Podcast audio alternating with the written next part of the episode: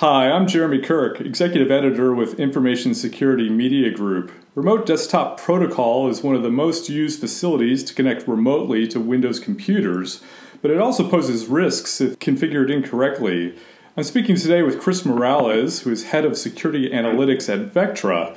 Thank you for joining us, Chris. Absolutely, Jeremy. Glad to be here. So it seems like with the number of security incidents that involve RDP, that would be enough for organizations to steer away from it. Are organizations being more careful with their RDP setups these days, or are there some slip ups?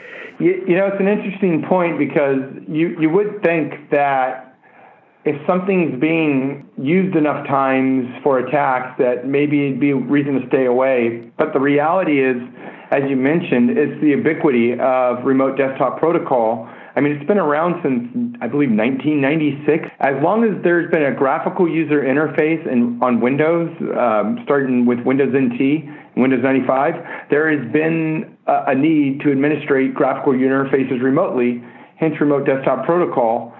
And it's built into so many business processes over so long into so many different products from manufacturing managing IoT devices to healthcare providers and their service providers that has become so ubiquitous that I don't think it's going to go away because it can't go away. And more than that, I think the reason that it's used so much in attacks is for because precisely that it is so common and it's so easy to look for. And that even if you start thinking of competing methods of managing remote desktops, if it isn't even the Microsoft Remote Desktop Protocol, it's going to be something else, and it's going to run into the same problems anyway. Yes, and in August, uh, Microsoft detailed four different uh, pre authentication vulnerabilities in RDP. Including some that were wormable, which of course are really dangerous. Uh, what can you tell us about the RDP sort of patching scene, and what are some of the patterns and sort of, I guess, habits of organizations around ensuring that's um, tidied up? Yeah, so you know, it, it's like when you ask the question, do do organizations patch well for things like RDP or any vulnerability? It's always the answer is always yes and no. There's the things that their organizations are aware of that they can control and manage, and they're able to patch. Uh, in particular, when they're considered critical vulnerabilities like this, when organizations like national governments, like the NCSC in, in UK or FBI in the US or various ones, start telling you it's a problem I think that they do a good job of solving and alleviating those they know about. The problem becomes in what they organizations do not know about, in particular unmanaged devices that come from service providers that are using remote desktop to manage devices within another organization and you become with this complex layers of like okay well who's responsible for patching? Whose business process is it? And it becomes more of an issue of managing the supply chain and managing other vendors which we hear all the time about supply chain attacks. Uh, managed service providers and other people become the way in. Great example of this is the recent compromise in Texas of the 22 cities what was compromised was the remote desktop access of the service provider that managed all 22 cities, not the cities themselves. So it becomes a problem of, okay, so you can patch what you have, but who's patching what you don't have? And that raises a really good point. and there's been a lot of awareness around, you know, is your supplier or is your other vendor doing things properly?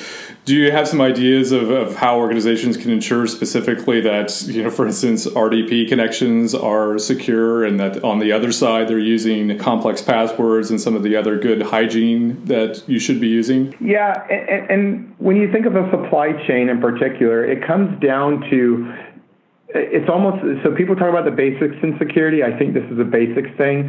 Uh, it's doing a better audit of the provider and service level agreements that adhere to specific security requirements. Quite often, for a lot of small, medium businesses, they don't know the right questions to ask, where large ones might. And we need to help these small, medium businesses much more and start to document that and explain like any access to your network by service provider has to have the same level of multi-factor authentication that you require for your own employees. And for RDP in general, whether it's owned internally or externally, the simplest thing is saying just build a better username and password, followed by make sure that you limit the use of RDP to the correct systems and to the correct places, which gets into some access control levels. And then the last stage is like start to monitor who uses it, when and where, and how they're using it so that you can start to identify the misuse of remote desktop uh, before it becomes a problem like ransomware. And Vectra recently published a report on RDP, and it included some of the interesting sort of forensic signs that organizations might see if RDP is being abused. Can you tell me a few of those clues? I, I can, and, and sometimes there are interesting things we don't think about. So, with remote desktop, you have clients and you have the servers that people access. Every client has its own unique signature, its own footprint, its own fingerprint. And each client can be tracked to a particular user and system.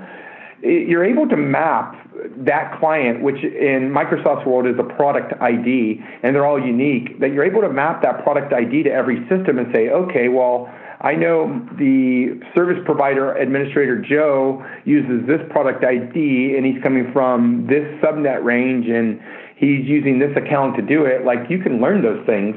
And if there's variations, that's an indicator.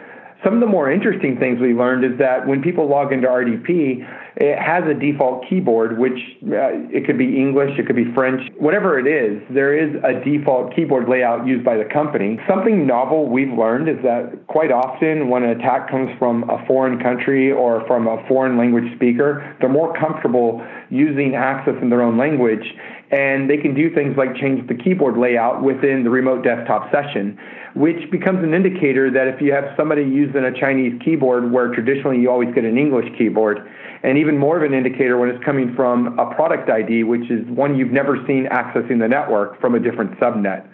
These combination of factors starts to raise the confidence in like this is clearly not normal. And what tips would you pass along to practitioners who want to preserve the utility of using RDP, but also ensure that attackers don't want to abuse it? You know what? Step one is is proactively look for the use of remote desktop in a network.